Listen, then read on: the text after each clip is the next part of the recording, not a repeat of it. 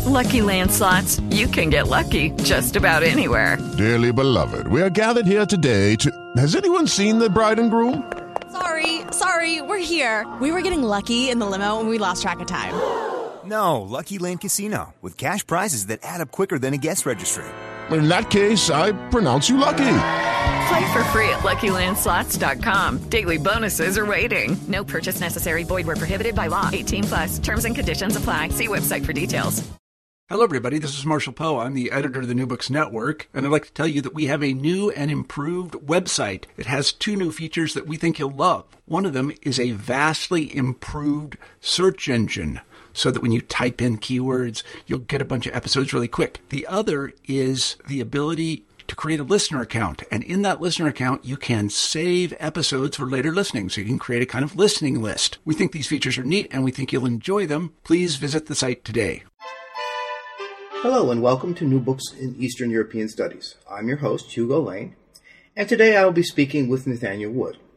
He is the author of Becoming Metropolitan, Urban Selfhood and the Making of Modern Krakow, published by Northern Illinois Press. It's a notable book because, contrary to the dominant scholarly trends, he focuses on urban and metropolitan European identity rather than nationalism and the shaping of national identity. Nathan Wood, welcome to New Books in East European Studies. How are you doing?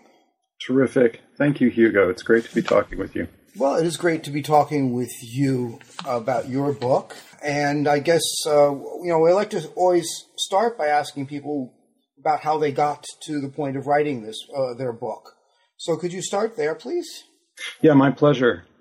Uh, so I, I guess I'm of the generation that was still, uh, you know, very much part of, aware of the Cold War and, and then, of course, the collapse of communism in Eastern Europe. I was in my last year of high school. I had a wonderful high, uh, high school teacher who essentially, in the spring of 1990, used all the press clippings he could find from the fall of 89 to put together a course. And I, I took that with great interest. And then I served a two year mission for my church in Poland. So I lived there from 1991 to 93.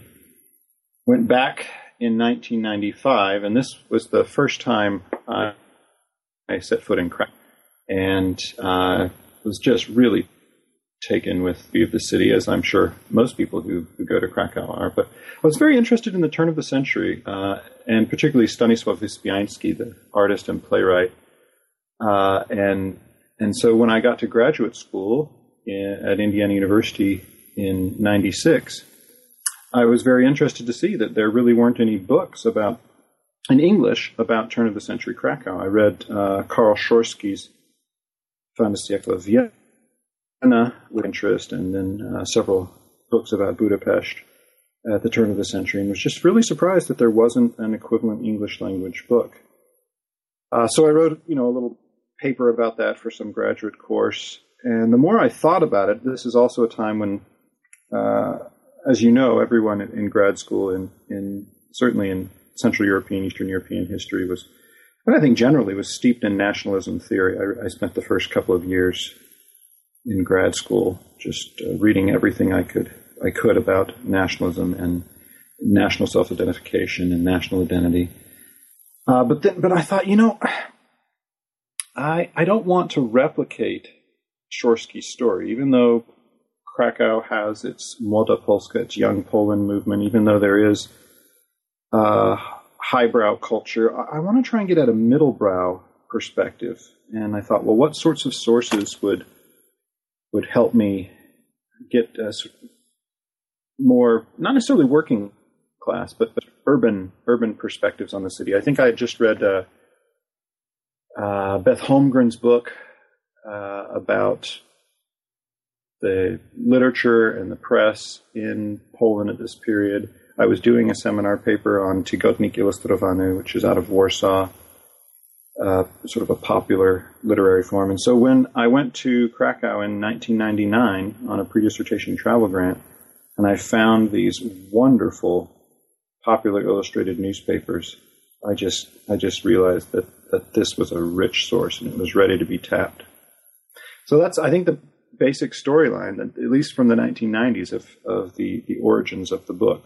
A love of the turn of the century Krakow when I was there, an interest in writing a history of that period, but then a decision that I didn't want to tell the, the same story as Schorske, and I wanted to try and come at it from from a different perspective, a popular um, middlebrow sort of perspective. And, and once I started reading these these great stories of uh, woman leaps from window, faithful dog follows, and um, hilarious stuff like that, but also fears about modern urban life, I, re- I realized that uh, the national story wasn't as prominent as as I think uh, one would think, and and that's how I got this idea to stress. Uh, this is, of course, straight from all the nationalism theory, uh, Benedict Anderson's sort of print capitalism, but but but interestingly, I thought that the the first person plural, the, the, the community identity that was most clearly being formulated was actually an urban one, a, a, metropolitan one, and not and not as much uh, a national one. And I, I, I, realized that this could be a, a, very interesting argument in light of all the other scholarship about nationalism. Well, I, th- I think it was a very brave leap. Uh, having lived through that time myself and uh, really and gone down the nationalism path. I mean, it, it, must have been very hard to say you're not going to talk about it explicitly. Uh, did you run into any people along the way who said you you know you've got to say more about nationalism as you did your original research? Absolutely, yeah, and I I still remember. Um, actually, in my dissertation reading group, several of my colleagues saying, "Okay, just because you uh, are stressing a new way of looking at things doesn't mean you can ignore nationalism and self-identification. And, and to be sure, the national self-identification is is crucially important in this period and in this place.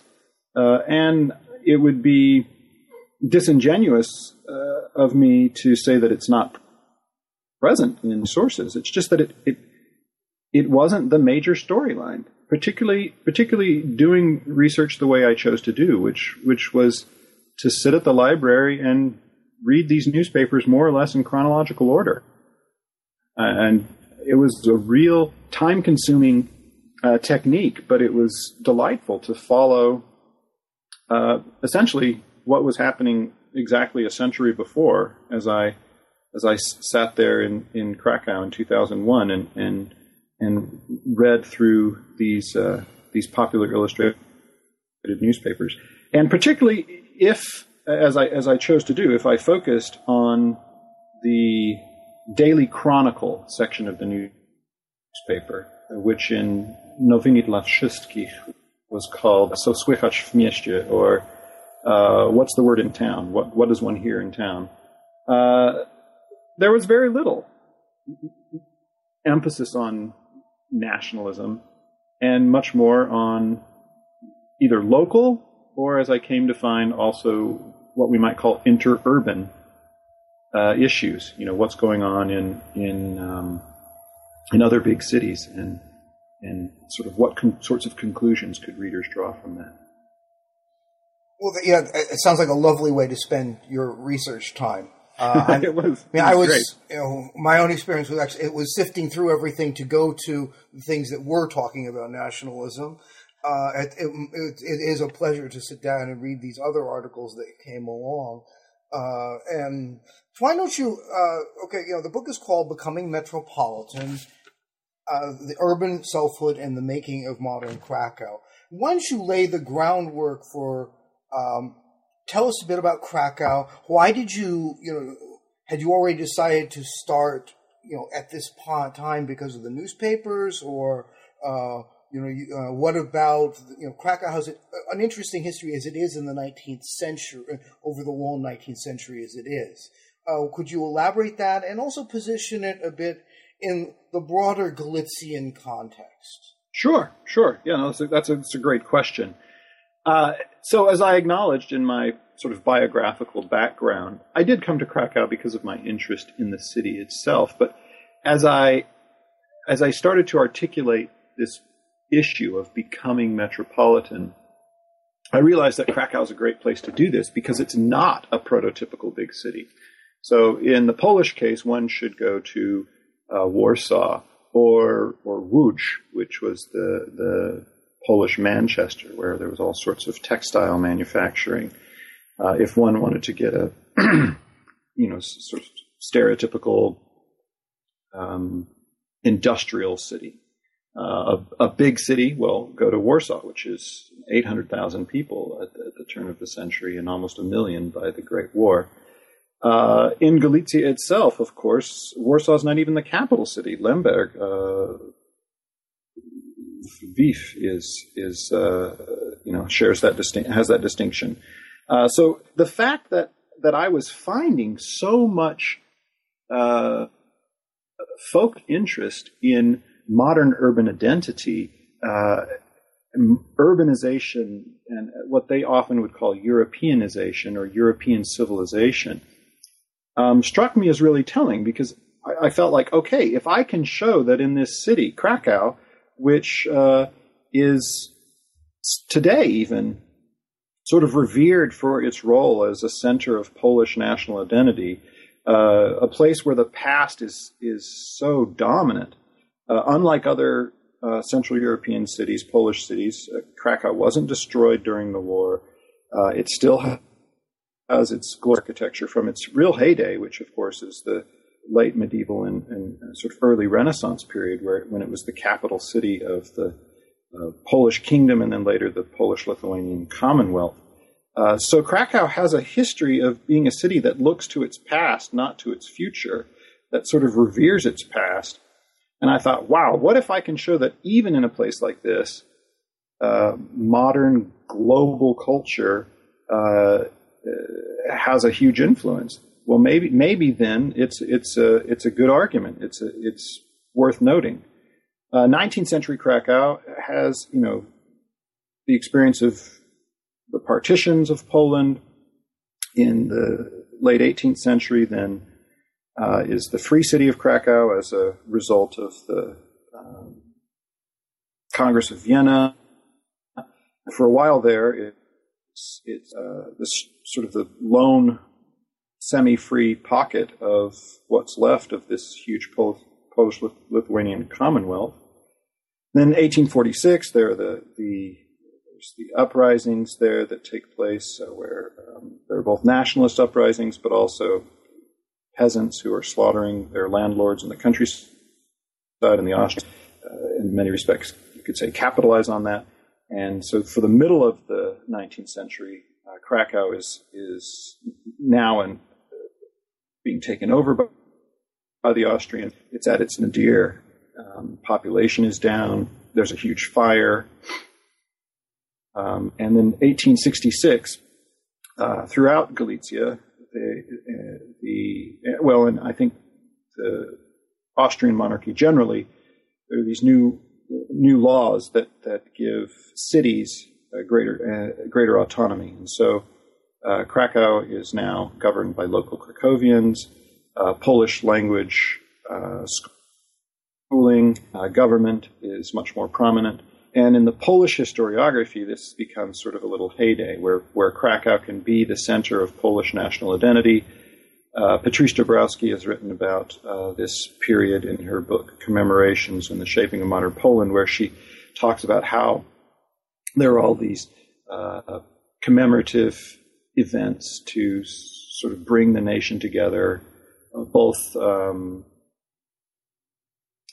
on multiple class levels, transcending uh, the old definition of Polish nationalism, which of course was that of the nobility, and creating a new modern modern nation through commemorating, say, Mickiewicz, uh, the bard poet, or um, the finding of relics of bones of old Polish kings, or um, if I may interrupt yeah. there, yeah, yeah, yeah. I, I, always one of the things I like about Dabrowski's book is that she actually chips away at the notion that Krakow is obsessed about their history because they don't even know about these bones. Uh, the discovery and the, oh, we should care about the Wawel is sort of a realization of the late uh, of of the discovery of the bones in 1869, if I recall the year correctly. Uh, Yeah, well, this is the invention of tradition. It's it's uh, it's going on everywhere in this period. And what's great about Patrice's book is that that she, on the one hand, she's reifying the narrative, but on the other hand, she is very very sophisticated about how she um, shows how messy it was. And I think that's what you're pointing to. You know, people didn't really know what to do with this and know what kind of past they wanted to commemorate. So, in effect, they were creating that past with these uh, with these commemorations, and some of the people you would think would be supportive were were were, were actually kind of wary. The the Stańczyks, the the Stańczyks, this conservative, uh, loyal faction, loyal to the Habsburgs. They were really nervous about this uh, commemorative impulse, and so it's great to see in Patrice. She does uh, what I've called in my in my reviews of it this sort of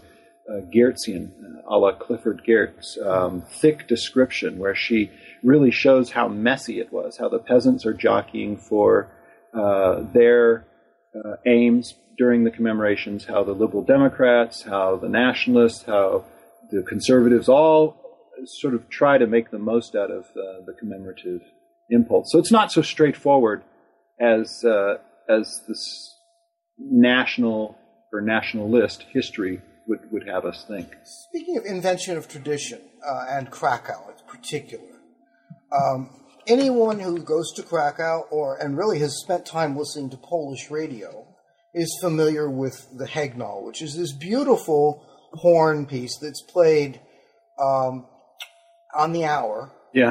Uh, yes. from the top of, of the, The Mariacki Church, the Mariacki Church. Church, Saint Saint Mary's Church. Yes. And it is a representation, a commemoration of a, a trumpeter who was sounding the alarm against the Tatars invasion, and we're talking here medieval history, uh, 1241, I think. Um, and he gets shot with by an arrow. Yeah, uh, by struck, the struck, struck, on, struck on the throat. This the story goes. Yes. Right. And I have, as a historian, I became very suspicious about this as something that uh, has been going on since 1241, more or less. And I was wondering if you had any knowledge about when the Hejnał was uh, uh, in, invented, or was it really a whole medieval uh, holdover? Do you know? I don't know. Sorry. That's okay. can't- I think it's I be a- can't help you there. I agree. It's an interesting question. I I think it does occur through the 19th century. Mhm. Um, I, I I know of someone who's working on the Free City of Krakow. It would be interesting to ask. Uh, he's doing a PhD student doing that. It would be interesting to ask if he knows that it's going. there. Uh, you know, maybe with a little sleuthing we could figure it out, but it's not something I, I know immediately. Yeah, I, Uh, I, I, I do think that with it would be a, I think it would be at the very least a great um, article for someone to work at, work on at some time, and uh, just goes to show there are things out there uh, for peop, uh, people who are aspiring to do history. There's plenty out there to, of material to do interesting quest- ask pursue interesting questions with. Yeah, absolutely. I, I, I mean, I, I've been in correspondence with a young uh, he's from New York uh, who uh, is interested in sort of political violence in Krakow at the turn of the century, and I clued him into a story that I found in the press of of uh, someone who was assassinated right next to St. Mary's Cathedral in broad daylight.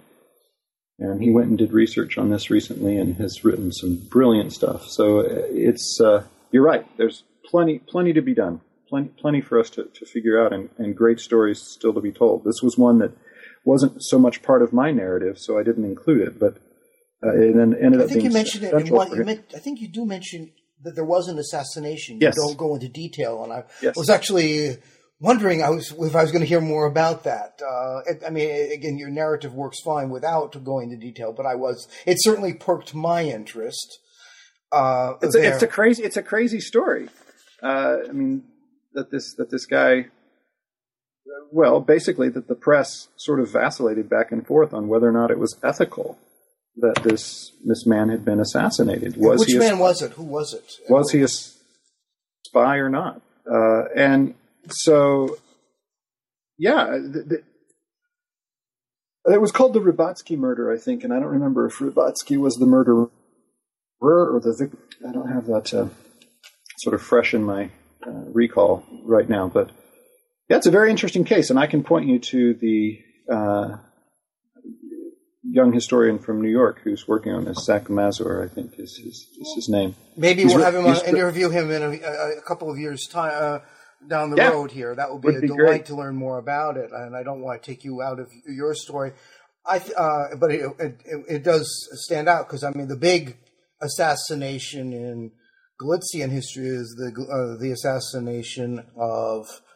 Um, The of- viceroy. yeah, Viceroy Potocki. Potocki, Yeah. and Mhm. and to a certain extent, as I think you've talked about in other places, uh, the uh, assassination of Empress Elizabeth. Uh, Yeah, and Larry, Larry Wolff Wolff wrote a brilliant about that in the American Historical Review. Um,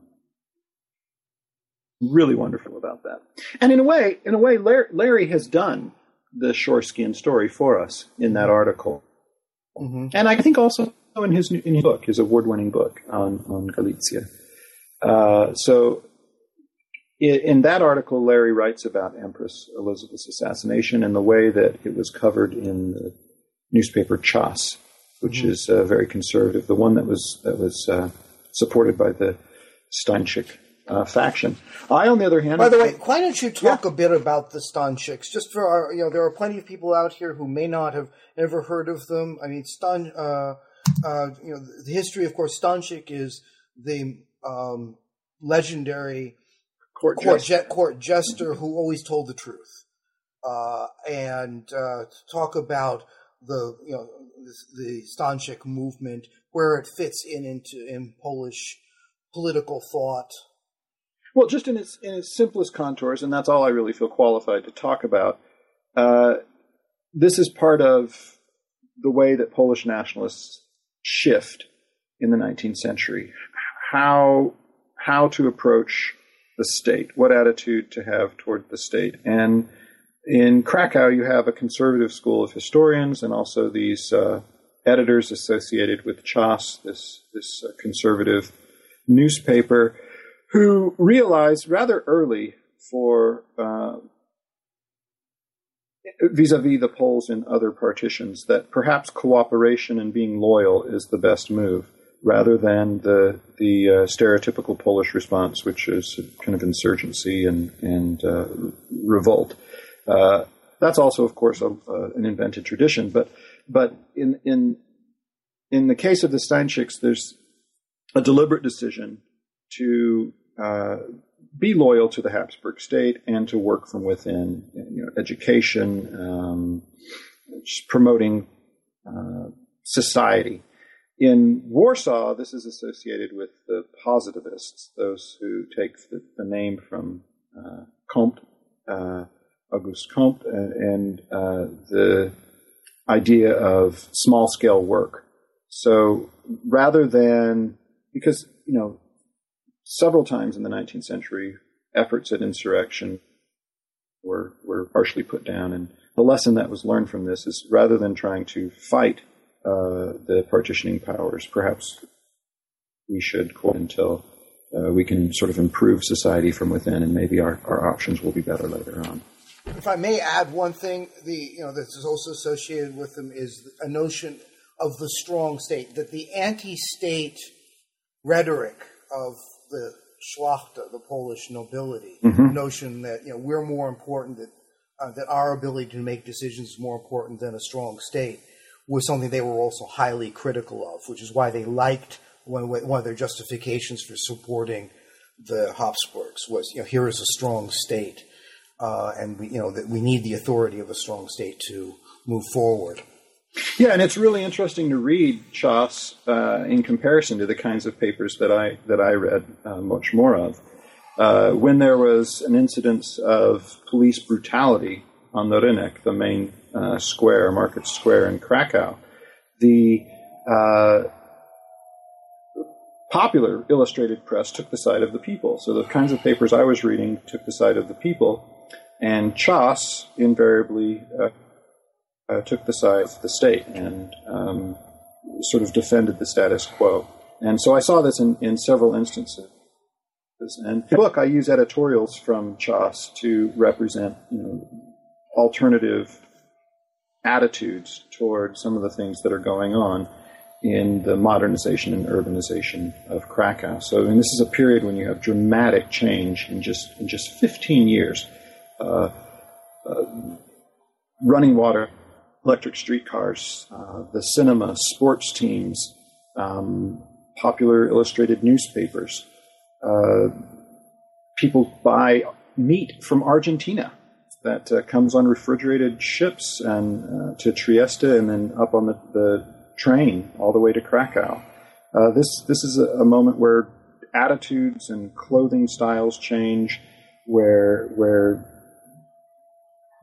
thousands of people are are, are pouring into an overcrowded city and and uh, trying to make their way in a new environment and a, sort of a new way of, of understanding the world. And and Czas uh, is uh, very suspicious of this. They don't want Krakow to become greater metropolitan Krakow. They don't. They, are against um, the rapid modernization of the city, and uh, they oppose the city mayor Juliusz Leo's efforts to uh, to create uh, greater Krakow.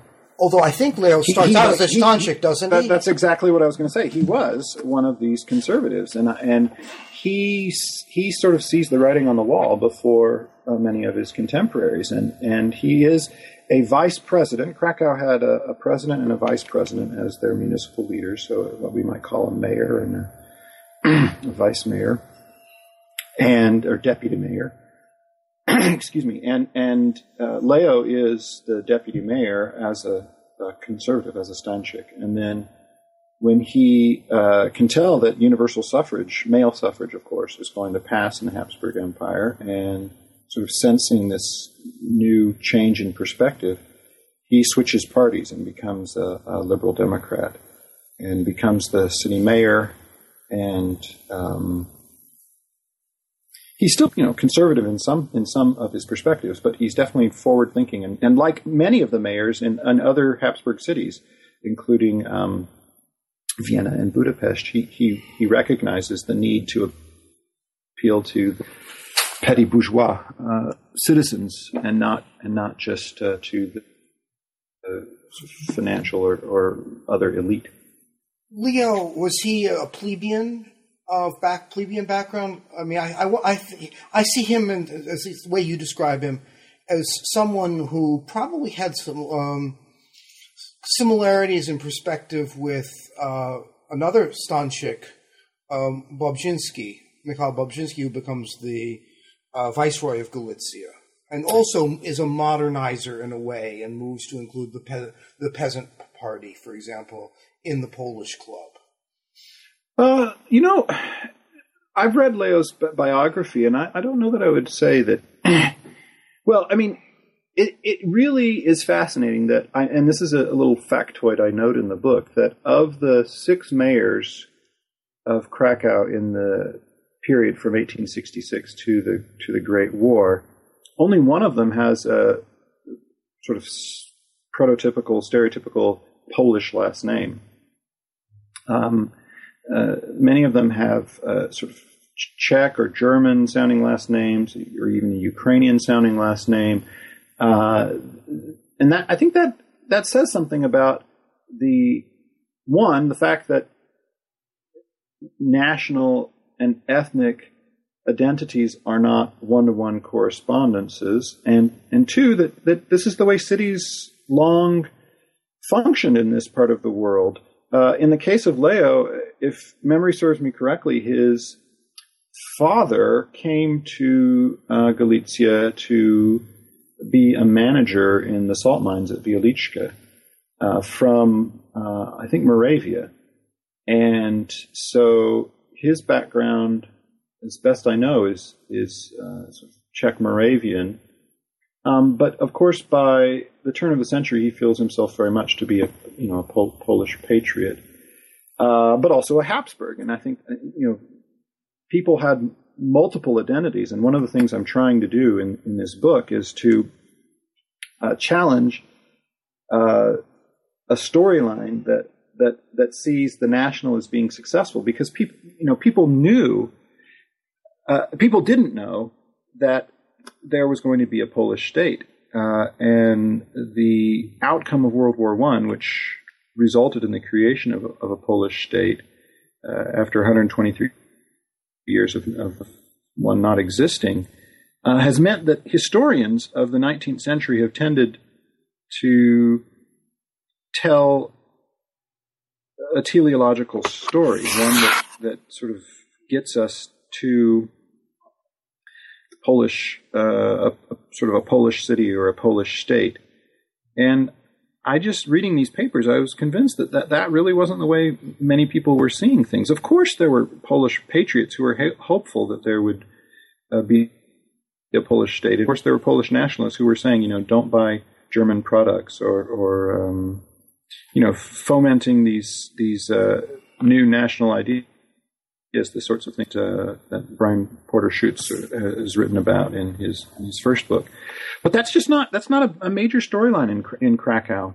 I think that's yeah. A, it's not a storyline in Krakow. I'm more so in uh, in uh, Lvov, Lviv, uh, Lemberg than it is uh, in Krakow. But uh, certainly, uh, and even even if as someone who didn't even without reading your book, I, I that's a, a, something that stands out from what I do know. Uh, and reading your book, it only verifies that more eh, that it's that's uh, and it really is this issue. Getting back to what you were describing before, uh, and sort of you what you so wonderfully encapsulate in your title, Becoming Metropolitan. I mean, you've talked about the issue. And when you said Greater Krakow, I think we should say this means, uh, as is happening all over the world. That's right. The, uh, the creation of larger city conglomerations of neighboring areas. Yeah, I mean, ur- urban, urban uh, governance just doesn't work very well when you have uh, a tax levied every time you cross some sort of um, you know putative barrier between a, this little suburb and that little suburb, and when you don't have a unified metropolitan police force. So this this is uh, a story that's pioneered, as in much of urban history, in, in London, right, with the creation of metropolitan government, metropolitan policing in London, and uh, and of course the the the best for Krakow, but not the only, is the creation of Gross Wien in, in Vienna, Greater Vienna, where the incorporation of this, these uh, surrounding districts is achieved in uh, 1891, if, if I remember correctly.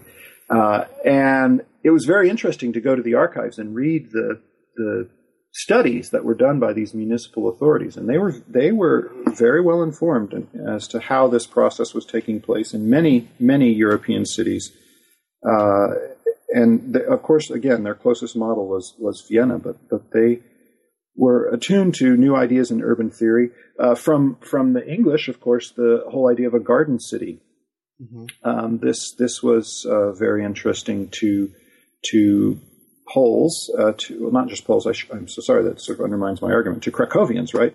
Uh, and and and they thought that, hey, perhaps the fact that we don't have much industry here could uh, be an advantage. We could have uh, a garden city model where we have green space and, and uh, neighborhoods with, with villas, single, sort of single family or, or duplex type homes, and we can do urban planning that, that in some respects skips some of the nastiness of 19th century uh, industrialization.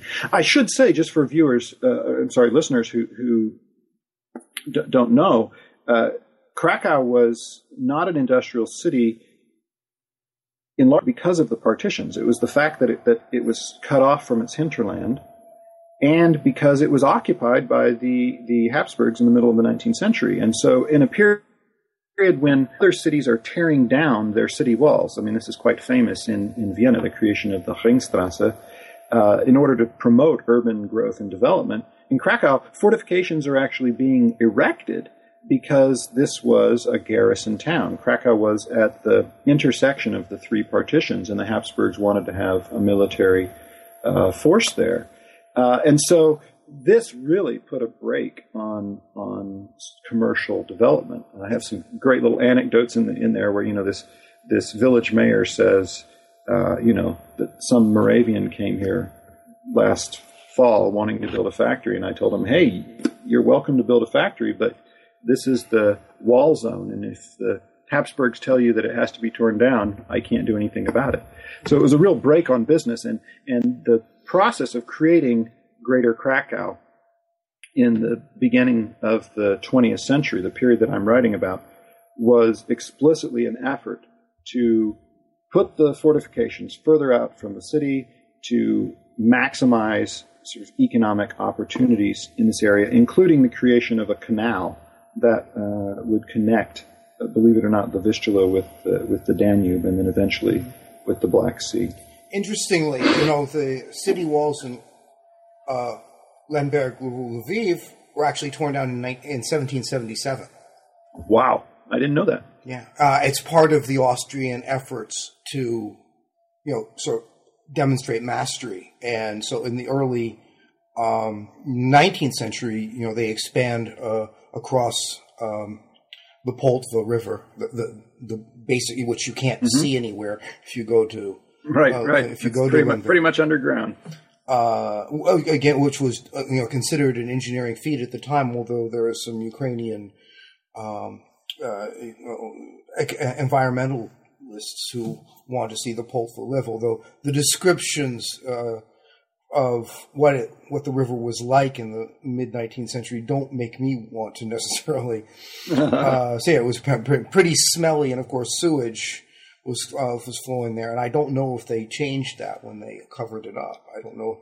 Um, but that's uh, again, that's another city's uh, well. But, but su- sewage ends up being a, an important story here in in Krakow as well. I write about the the huge benefit of running water. How few people had uh, indoor plumbing and, and could take baths at home, uh, and also how the the night carters would still have to sort of take the foul effluvia out of out of the city by cart and dump it into in pits outside of the city, and also how the sewage would go straight into the Vistula, so that so that uh, people in the, some of those neighboring communities across the river uh, had a very different picture of Krakow than the Krakowians might have had themselves about its own sort of beauty if it was uh, belching this uh, foul effluvia into into the river. Uh, but this this is all, I think, part of an Enlightenment attitude to, toward uh, sort of urban urban living. This this idea that we decry filth, but it's in the hopes of overcoming it. Mm-hmm. Uh, one of the earliest kinds of articles that I focused on in my research was where I saw the trope Grady, and it was usually a, a term that was negatively used. Uh, because people were afraid of becoming a big city. They were afraid of of moral and literal filth, uh, particularly the moral filth. The idea that that you know women were sexually uh, susceptible in the big city, and that people's morals went down when they lived in big cities. This is you know a very common European, uh, I'm just European, but in this time, uh, very common trope. But what I argue in in the book is that people still don't ultimately abandon hope that something can be done about it. They complain in large part because they still believe in modern European civilization. They still believe that that uh, good governance can succeed, and that people. I'm sorry about the telephone. People can uh, can still have a a cleaner and and and better place to live. Go ahead, Hugo. Why don't we just? Yeah. Okay. Yeah. Uh, I was going to say we could put it on pause for a second, but um, the you know you get to this point though about interurban matrix. Yeah. And about civilization, and both those together. I mean, and this gets to what you said. They'd really researched what was going on in other uh, other cities, whether it was Paris or London. I just uh, forgive the provincial interest. Does New York come into that as well? Absolutely. Yeah, I, there's a great uh, couple of stories in there that I remember. One in which a, a young uh, newlywed couple from Krakow goes to New York and and writes uh, writes back a, a full page article about their experience being in this soaring modern metropolis with, with skyscrapers and, ferries and airplanes and, and uh, streetcars and things like that. Yeah. So, yeah, I mean, I, I, I became convinced as, as I read these newspapers that, that there's something very interesting going on, and it's what we today call globalization.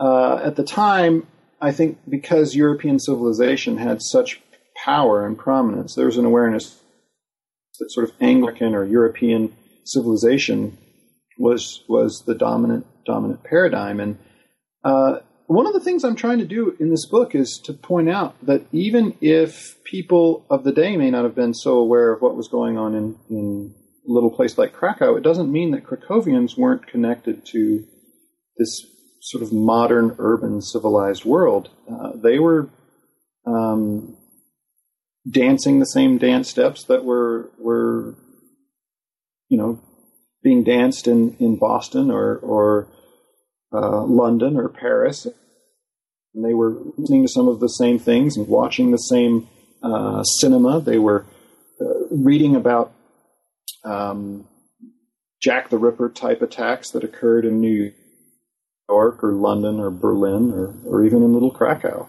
They were they were part of this new global urban civilization.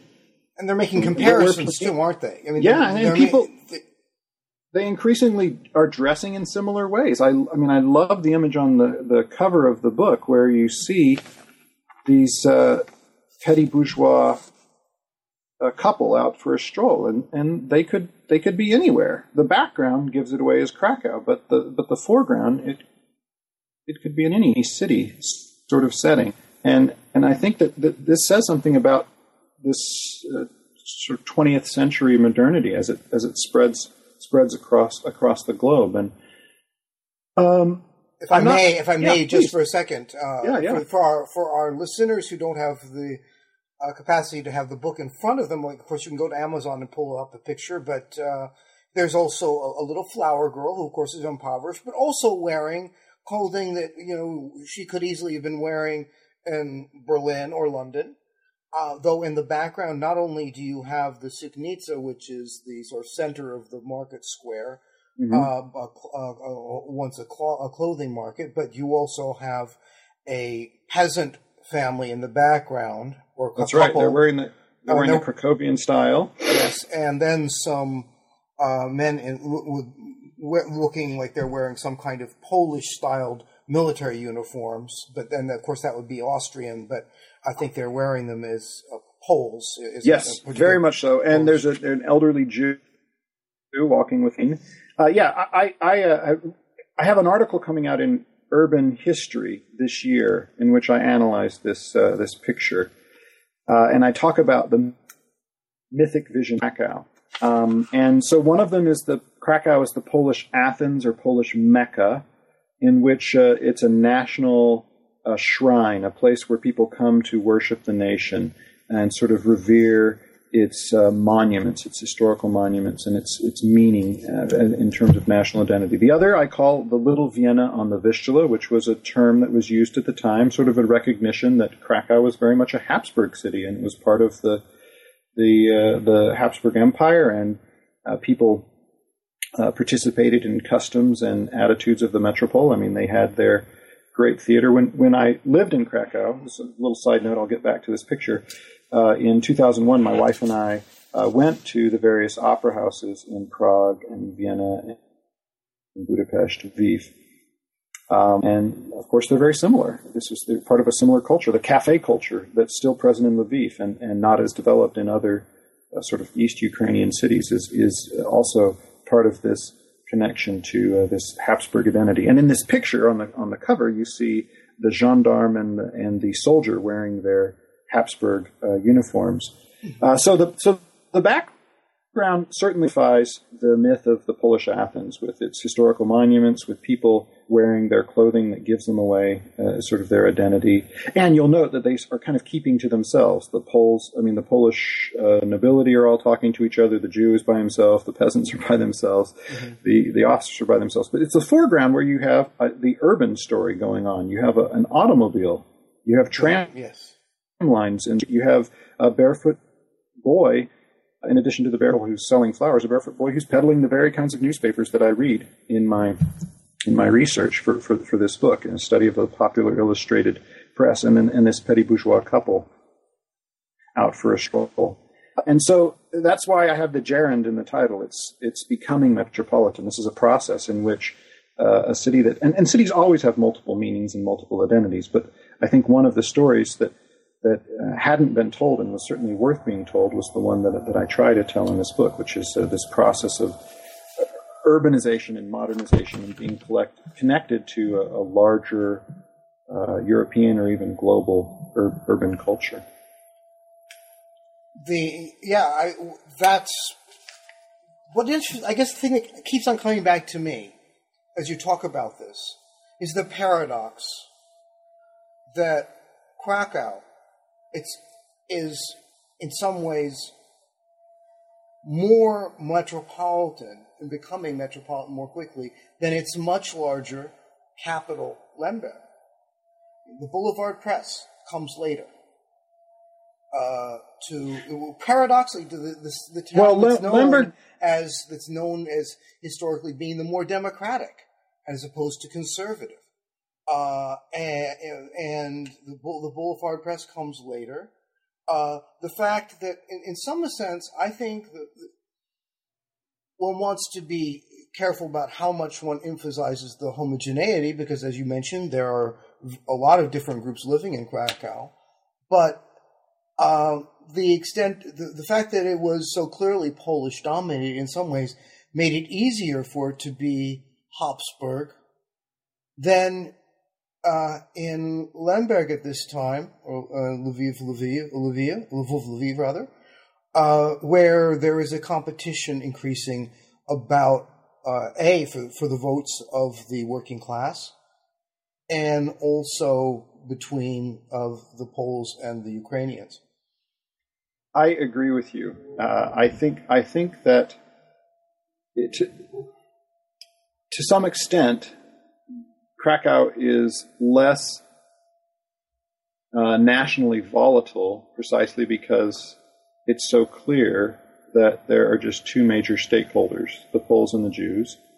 And the uh, Krakowian Jews are pretty well represented in politics in Krakow. And I think, I think the fact that uh, Lemberg has a, a triangular uh, relationship between Poles, Ukrainians, and, uh, and uh, Jews makes the dynamic there much more complex.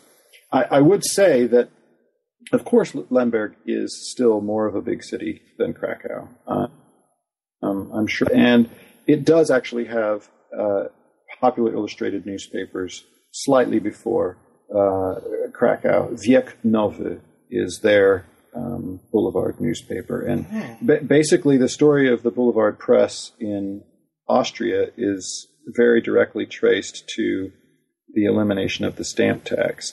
And so, uh, 1901, uh, the or 1900, I think it's 1900, the Kronenzeitung is uh, first published in Vienna on January 1st. I mean, the first day where where uh, this stamp tax is gone, and you're allowed to sort of sell papers without having them stamped ahead of time. The cost can go down and you can reach a urban market. And then a year later, uh, Nowy, or the New Century, uh, debuts in in Lemberg. Hmm, I miss. And, I've missed that yeah, entirely because I, I mean, then, I know you had the Gazeta Poranny and Wieczorny a few years later. Yeah, yeah. That's well, what so, I was thinking of as the parallel to the ones you're talking oh, about. Okay, well, yeah. So and then and then Krakowski uh, starts in 02 to sort of be a local competitor to Nowy, which is being sold in Krakow from from Lemberg. I would say that you're still right that the illustrated press takes off. Uh, it does much better, I think, in, in Krakow. Nowiny dla my primary source, and then Ilustrowany Kurier Codzienny, IKAC, as the Poles call it, or, or IKC as it's uh, most frequently seen in, in, in, my book. They go on, it goes on to be the sort of popular illustrated paper, even in the period, and, and sort of a huge press empire. Um, is centered in Krakow instead of in Warsaw because of the legacy of this of this uh, the popular illustrated press in Krakow. So it, it definitely is most successful there. And, and again, I agree with you. I think that a lot of it has to do with the fact that you don't you don't have as much political radicalism in Krakow because things are more uh, stable in terms of uh, the, the, politics. And Lemberg is above all a Habsburg city, but there is still a lot of uh, sort of national competition. That's that's my that's my uh, take on it. Yeah, and of course the Ukrainians don't even manage to get a, a popular newspaper out, uh, which gets to a point that uh, I think uh, is key here to the more general story. When we when we talk about nationalism and we talk about you know you mentioned Benedict uh, Benedict Anderson's talk of uh, print capitalism, and yet the newspapers in Galicia until you get this Boulevard Press in Krakow, are not really moneymakers. It's hard to talk about it as capitalism. Mm. I mean, that's one of mm. Roman Szporluk's lines. Yeah. Well, and, and going back to Anderson, uh, brilliant, brilliant work, of course, path breaking and, and still very important. But when you think about it, what's the more plausible first person plural? Is it really the nation or is it the, the urban where you know the readers are in common. I mean, it's I just think it's so much easier to imagine a community in which you can walk the same space. You know, enter the same buildings and, and, walk the same streets and cheer for the same sports teams. Uh, and so as I as I did this work, I, I felt like you know it's. Um, undercutting that theory, but perhaps showing ways that it could be more plausible. I mean, ultimately, self identification is very complex, and, and people uh, have multiple identities and multiple ways of, of identifying with, with, with different groups. But it just it just felt to me that the urban had had really been overlooked, and that's that's why I wanted to stress both sort of local urban identity, and then also you mentioned my term, the interurban matrix, the sense of belonging to urban civilization in the sense that, that people could read about sensational things that happen in other big cities and, and uh, learn from that or try to apply that in their own experience of sipping coffee or riding the tram uh, here here in their own in their own cities at home. I think one of the things about that you actually may be reviving is a side of Anderson that I think was always highly original and one of my favorite parts of the book, uh, but is about urban life because his talk about the novel, uh, and the uh, and he uses an example of a uh, Philippine novel mm-hmm. Uh, where you have multiple characters in the same environment who never meet each other, mm-hmm. and the, the, city is, in a sense, is the original national metaphor. I mean, and uh, it's perhaps not a coincidence that the term we use today to uh, speak about membership in a nation uh, particularly at least a politically defined one, is citizen.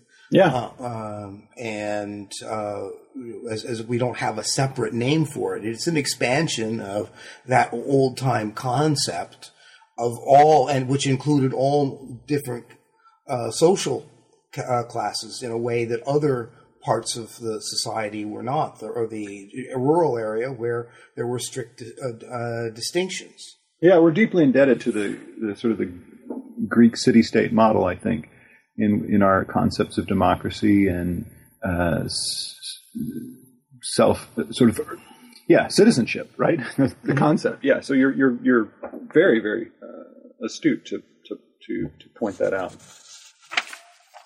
We it's been a pleasure talking to you about this book. Um, we don't have a lot of time left but I'd like you, you know, A, is there any particular point you want to bring out that we've not yet gotten to?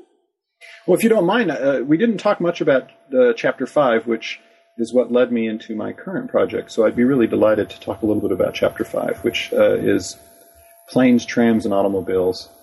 Uh, and it's, it's the silly title that I, that I gave it. But it was a, it was uh, a realization that people were at first very much afraid of electric streetcars uh, coursing down their streets, terrified of being hit, terrified of the sparks from the electricity, but that they very quickly adapted to them and and and soon began to complain that they were too damn slow. And uh, I, I, love that story. Uh, it's a story that is uh, also told in Wolfgang Schivelbusch's book about um, trains, which in English is called Railway Journey.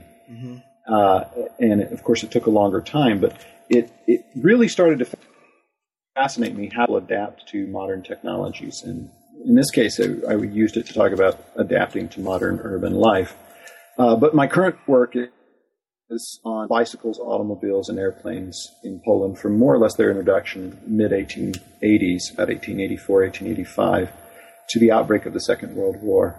And um, the tentative title is uh, Backwardness and Rushing Forward. And I'm, I'm, trying to take on some of these issues of uh, backwardness that are associated with this region and dreams and desires of being able to rush forward. And, and I just have just decided uh, pun intended, to sort of seat those dreams in, in, bicycles, airplanes, and, and automobiles, because this is sort of the way that people, you know, what better way to rush forward than, than in the seat of a, of a fast machine? So I'm looking at, at uh, designers of these uh, machines or people who try, to invent things or automobiles, people who belong to cycling clubs, automobile clubs. So that way, the, the idea of being modern clearly is something that I'm fascinated with. And, and so becoming metropolitan now is shifting over to looking at how, how people